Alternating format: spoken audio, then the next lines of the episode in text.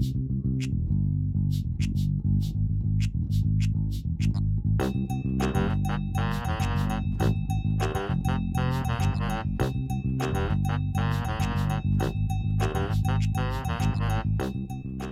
and welcome to From the Peak with hosts Howie Outerbridge and Peter Saunier, where innovators, leadership gurus, and plain old awesome people are interviewed to hear how they have gained clarity in their lives and improved their view from the peak.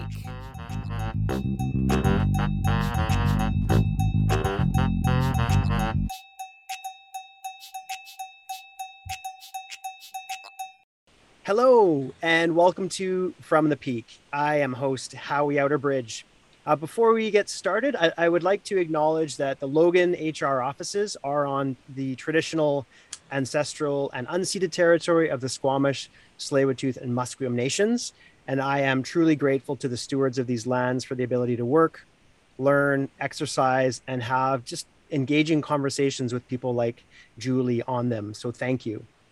And so I am here with Julie Veloo, who is the vice president of the Veloo Foundation, which we're going to hear more about, of course, in, in detail eh, shortly.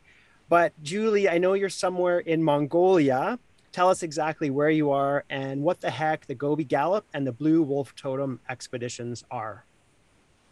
Uh, thanks for having me, Howie. I'm lovely to be here. Uh, Mongolia, I am precisely uh, in Murun, which is a small city of about, I think, 10,000 people, maybe, uh, in the northernmost province of Mongolia. The province is called Khovsgul.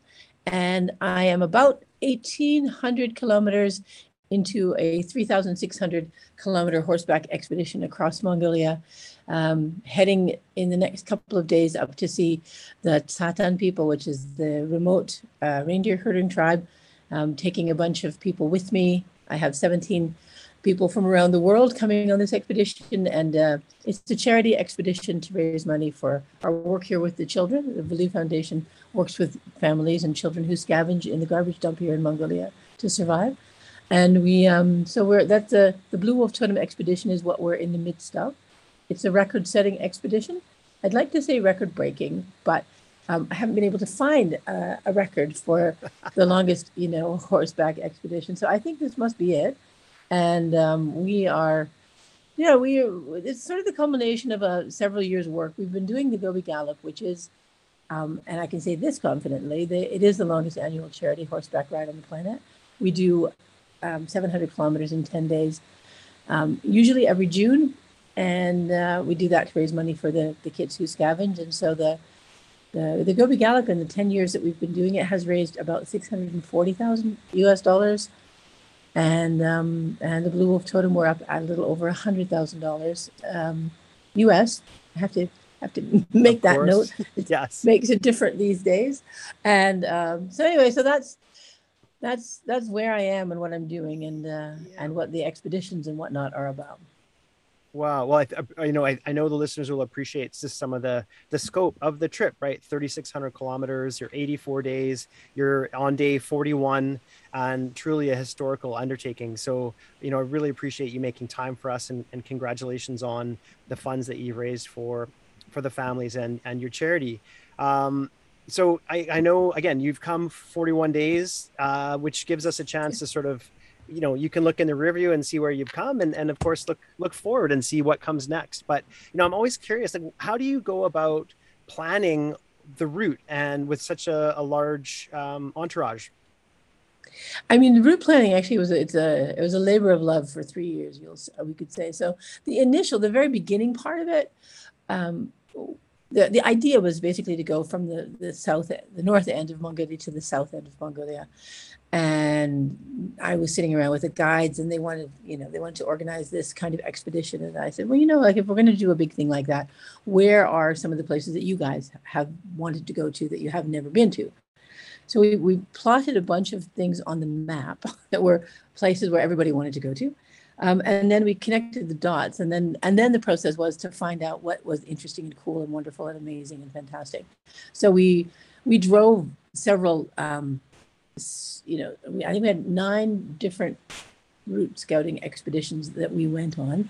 to go out and we basically would you know go out and drive around and find usually old men on horses out in the field and ask them what's the cool thing out here that nobody knows about and so we found some very very interesting things as a result um, it is uh, we got stuck a number of times as a result trying out roads because of course you know you gotta you go and you try a route and you see how it is and sometimes it's good and sometimes it's not so good and sometimes it looks good on the map and then it's not so good on the map and so uh, yeah so basically for three years i was lucky enough basically to be stuck in mongolia for most of covid and uh, spent a good portion of that with my mongolian partners out in the wilderness just you know finding finding you know the, the focus of the ride is, is the hashtag is ride like Chinggis, and Chinggis, of course, is Chinggis Khan, who you probably will know as Genghis Khan.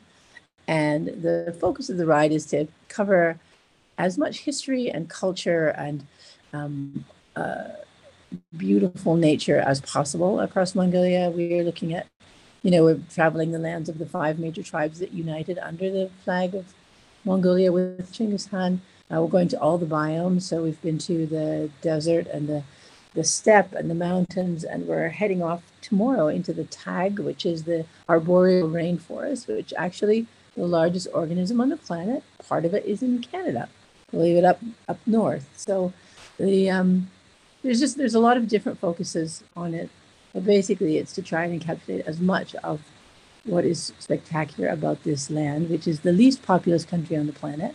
So you know there's a very there's a very great sense as you traverse here especially on horseback that you know you're you're you're going across the world the way the world was you know like for millions of years. And you know the nomadic people have lived lightly on the land and not really haven't screwed it up shall we say. So it's it really is still very much like it was. It's a it's a really it's a really magical feeling to be out there and seeing, you know, there's a, there's the historical things that they have here, all the way from you know prehistory, Bronze Age, Stone Age, the monuments and you know deer stones and people stones and all kinds of burial sites and um, celebration sites and whatnot. They they're just there on the land, and so you could actually just ride your horse right up to, you know, these like the deer stones, for example. No one knows really who did them. They're very very ancient. Wow. They're and you, anyway, that's just one of those things that the the preparation for it really meant scouring everything that was, you know, on the road or close to the road. We are going to find out what what we could add in that would, you know, best represent all that is, you know, and has been and will continue to be Mongolia you know, I just have this image of you sort of scouting things out and you're, you know, you're, you're connecting with, you know, old men in the fields, right. And asking them what, what is unique or what is, what is, um, uh, you know, what should we see here and just piecing it together in that way. That's, um, that's amazing. I mean, you're really getting a chance to see the country and interact with people in such a unique manner. Um, every day much must be such a rich experience uh, I, I, certainly enjoyed, um, and we'll, we'll put this link so other people can tap in and, and follow along. But on your Blue Wolf Totem expedition, the Facebook feed, the video of Percy the pit viper, of course, slithering away from the loo. So, so you know, Percy today, um, what do you have to look forward to tomorrow? Hopefully, no more Percys. Honest, honestly, it's uh, yeah. We I mean, I knew that there's snakes in Mongolia, but I didn't really know there was poisonous snakes. And then so to find a poisonous snake uh, in the in the bathroom was a bit it was a bit of a surprise. Um, the next night we found one in the, like in the tent.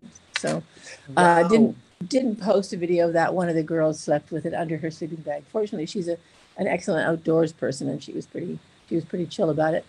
Um, you know, coming up, of course, we you know we're going to reindeer people, and so to get there, it's a really spectacular trip over very high mountain passes and through absolute wilderness. And so there's all sorts of wildlife up there. You know, things that we would be familiar with in Canada, like bears and moose and wolves and things like that. So we have a lot of that, um, a lot of that to look forward to, if you can look forward to it. Um, but mostly the, you know, getting to the reindeer people, they um, they live in things that are very much like teepees, um, still do the tra- traditional nomadic um, following of the the reindeer herds around, you know, with the grazing. So we have that. Um, following on from that, we have uh, just the most beautiful place. We're going, we're going past a place where there's a, a sand dune that's about 300 meters high. And so you're standing looking at this huge wall of sand, and out of the bottom comes this huge river is flowing under the sand dune. So it's like it's like a miracle, really, that that, that could happen. Um, and I mean, honestly, the the natural beauty that we're going to be seeing is is unbelievable. And then when we get over to the west side, we have the eagle hunters, and so we're going to be having a uh, an eagle festival. They're putting on a special festival for us, uh, and then we'll be we'll be going um, to Altai Tavan Bogd, which is the highest peak in uh, Mongolia, and it's the place where the border of Russia, China, and Mongolia all meet. So that's going to be the finale of the trip, basically. And so that's uh, July 19th, and then it takes us three days to drive from there back to the capital city of Ulaanbaatar, you know, where we where our head office and everything is. Yeah, that's amazing. I mean that you're still like you've got so much ahead of you and you've come you've come so far and saw so much already. So that's that's incredible. Now, I know we talked about um, changing the horses, right? So that's happening tomorrow. Um, th- how often does do you change horses on this trip? So, um, using our horses. Uh, so, our horses. Uh, it's um, the company that that we're working with is called Horse Trek Mongolia, uh, and they're good friends of mine, and I've worked with them for a very long time um, with the uh, the Gobi Gallop, and their horses are some of the best horses in all of Mongolia. So the, their horses, um, the first section, their horses did 1,400 kilometers, and then uh, and then we changed horses to to local horses. Uh, the local horses only basically do 500 kilometers at a stretch. So we, and you know they're they're wilder than you know the Horse Trek Mongolia horses not as well trained or maintained, honestly, because the the horses at Sarambagi from Horse Trek Mongolia, they're fed and ridden all winter, so they're um, they're much more uh, they're much more prepared, you know, for an undertaking like this. Uh, but these horses have been really great that we have, and so when you we're going to be training about every 500 kilometers now for the rest of the trip, so that's about okay. every 10 days. We're averaging about 50 kilometers a day, but it is chaos because we you know we have so many people riding we take two horses per rider. So it is 40 horses coming and 40 horses leaving. So there's uh, usually simultaneously um, and i'm you know we're always hopeful that the ones that are leaving are the ones that are supposed to leave and the ones that are staying are the ones that are yeah. supposed to stay. Uh, but the the guides are phenomenal really amazing. Um, and they they have no issue or problem sorting that all out and and whatnot. I mean there's always of course there's always drama because 40 horses from herds that have not met each other. Uh, you know, there, there tends to be a lot of, you know, social interaction, shall we say. But um, yeah. yeah, no, that's, hap- that's happening. Um, that's happening tomorrow. We'll be getting all our, all our new horses and the ones we've been riding, which we've been riding um, on them now. Like I said, uh, today will be uh, 510 kilometers, I think. So that will be, um, they'll be, and they'll just be herded back to where they came from. So they're, those ones aren't getting on a truck. Those ones are just the, the herders who are with us from you know, who, who own the horses, they'll be, they'll just be herding them back home. So they'll be taking a few days to, to just trot them home again, which is, you know, pretty impressive. A thousand kilometers, um, incredible, you know, in, in a couple of weeks for these horses. Well, and I mean, let's talk about, you know, so you're multiple horses, you're able to change out multiple horses. And unless you, there's something that you haven't told me about your potato head body where you can swap out body parts, right? Like you've got one body for this whole trip. So I got to ask, how is it holding up? I, uh, yeah, I do have one body. It's like a, it, and the body was talking to me seriously loudly for the first, you know, two or three weeks. I have to say. I mean, I'm actually one of the lucky ones because I live in Mongolia full time, and so and I have horses, and so I I have lots of opportunities to ride to get ready. Um, I'm not I'm not 21 anymore, so uh, you know, age does, you know, take its toll.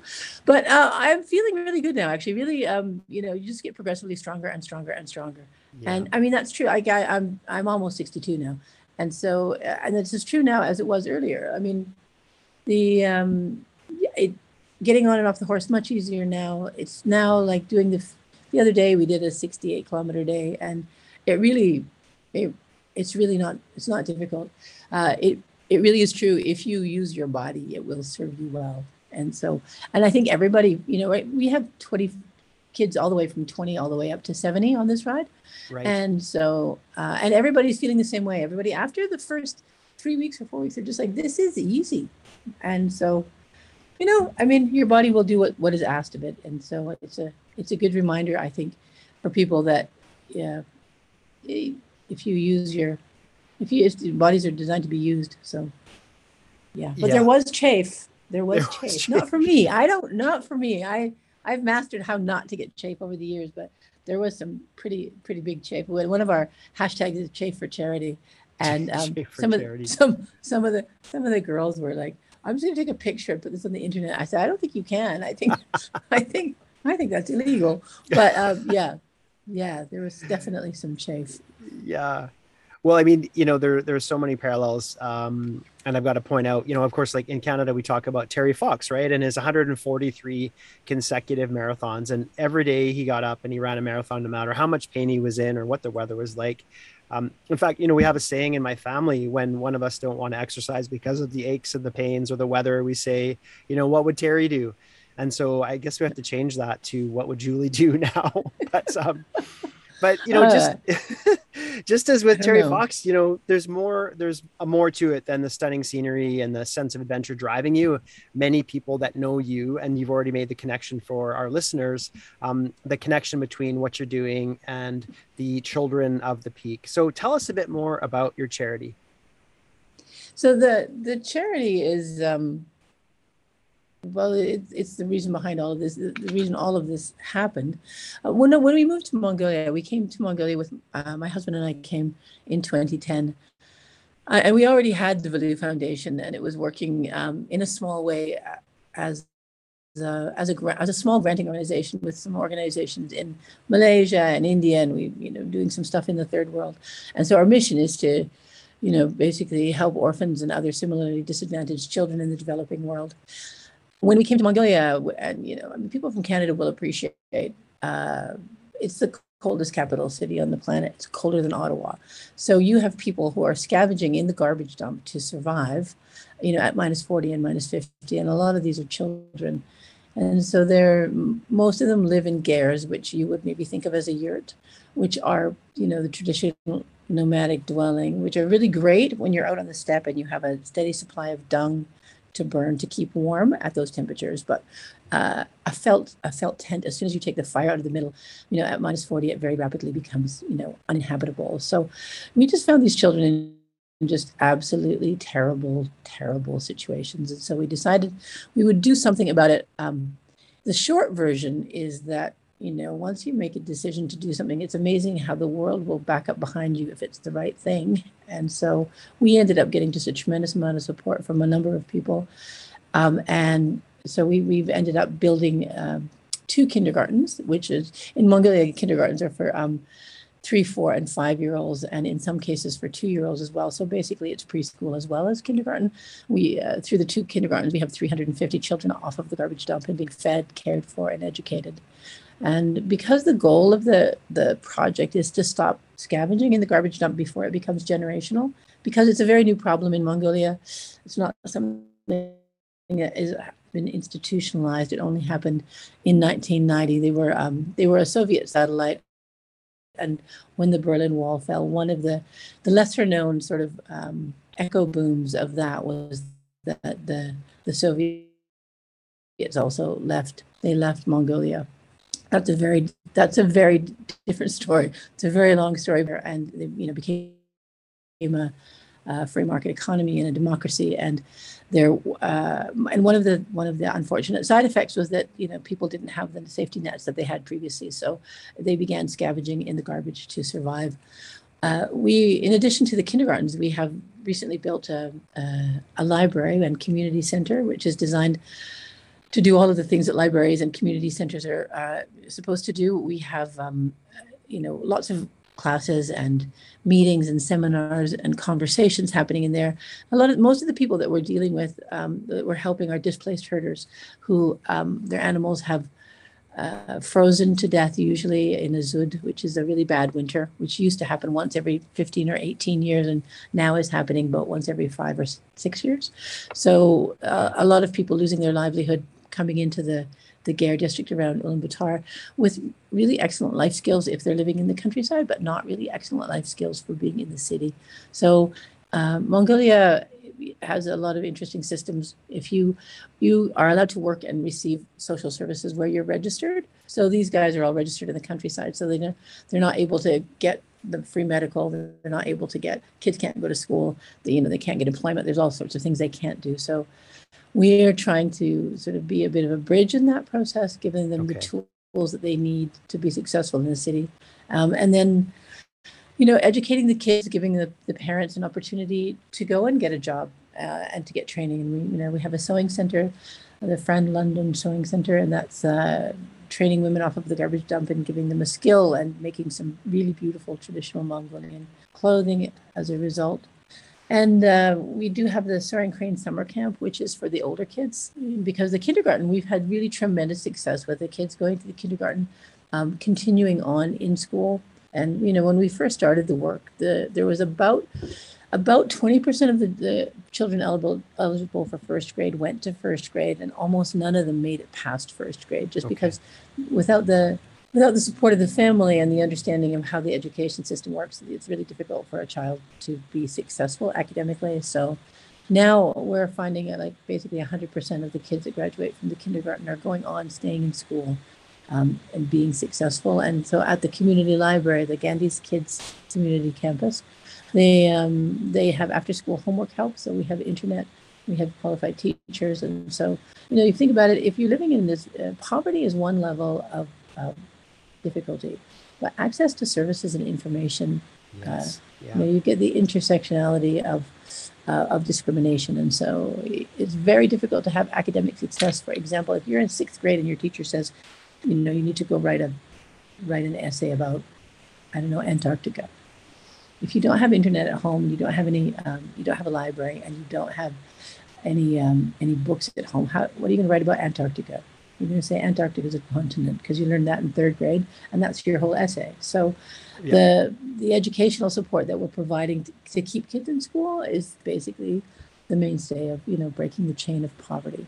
Yeah, it's amazing that you've had such uh, you've made such a difference at so many different levels um, with these this very these various initiatives right? It's it's incredible. And i know that uh, i would encourage our listeners and we'll post all of the links to um, some of the, the the videos that they can see of of the work and see the school and see um, the the difference that you've made. But how speaking of making a difference how like what what can what can the listener do to to help you and help your cause help the foundation so, I mean, I would encourage everybody to go to the website and the Facebook page and and whatnot. Um, at the on the website, uh, not only is there you know a list of all the project programs and projects that we do, but uh, there is you know obviously there's direct links to donate. I'm mm. happy to say that 100% of the money donated goes you know to the charity because yeah. we don't take any we don't take any money for ourselves. Um, we also are always very open to people. Um, people have amazing skills and amazing opportunities and people know stuff that we haven't even thought of. So we work with a lot of people internationally you know just on a volunteer basis you know with knowledge or in-kind donations. Um, also the really the, the greatest thing that, that people can do you know separate from all of the sort of direct support is just just share it because i truly believe that the bigger of bigger light that you shine on this problem the easier it's going to be to fix it, you know, because kids shouldn't be out at minus 40, you know, picking garbage so that their family has something to eat. And yeah. and it's not, I mean, in a in a global terms, it's you know, it's not an enormous problem just because the the the level of uh, the, the population is quite low. So, you know, we're talking 500 or 600 families sort of thing. So it's not it's not like you know, in other places where there's tens of millions of people, you know, doing it. But it is just that exceptionally harsh because it's so cold. You know, and we do every year we lose people, they freeze to death, they they fall off of a garbage truck, they get run over. There's um, there's there's lots of things that almost incidental tragedies that happen as a result of the fact that people are being forced into the situation.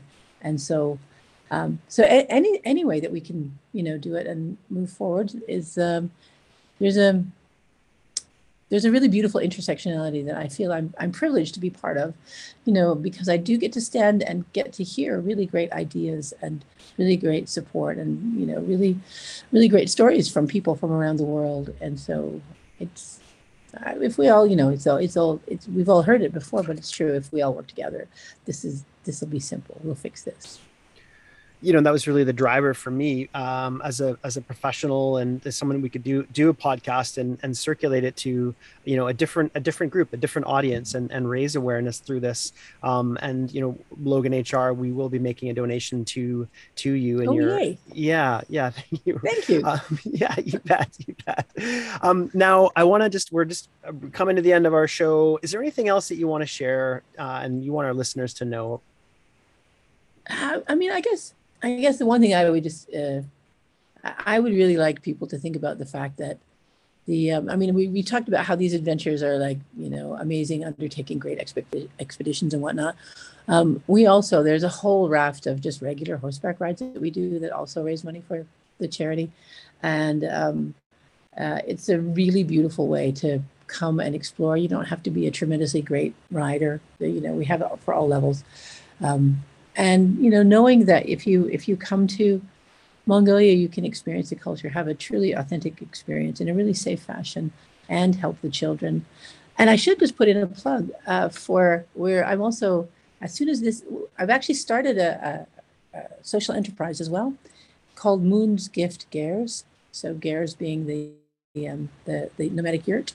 And so uh, sarah who is also the co-owner of uh, horse trek mongolia she and i are uh, we're, we're making and selling gers around the world. So really high quality, um, uh, very beautifully hand painted, you know, eco-friendly gers where, and for every ger that we sell, we are going to be um, giving one to a homeless family um, up oh, at the peak. Okay.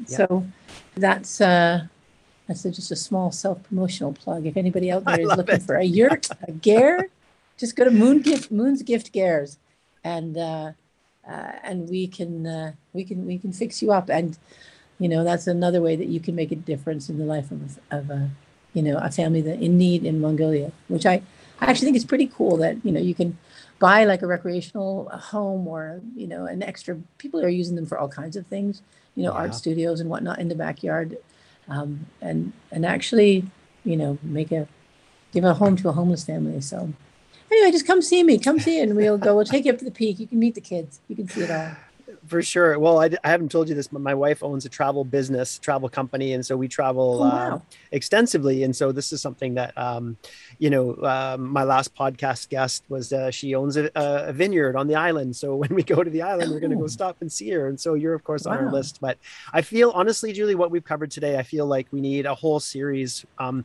just on the work that you've done. Like we could spend i could spend hours listening to you talk about one of those one of those initiatives. And it, has been really i do want to like thank you for for um, you giving me the gift of time and um, our listeners and letting letting us hear and travel with you. Uh, it's really been amazing. We'll make sure that the links to things that we've talked about today are certainly you know on the description of the podcast so people can can click and donate and and, and interact with that. But I want to say, um, yeah, to our listeners from Julie, founder of Children of the Peak, and the Logan team here at From the Peak, uh, we say goodbye and wish everybody well. That's beautiful synergy. Thank you so much for having me. I had a really lovely time. Okay. Thanks, Julie.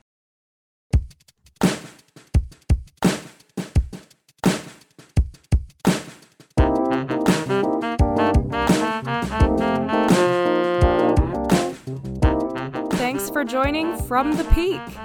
Peter and Howie look forward to exploring another topic with you soon, and both wish you the best on your journey to the peak.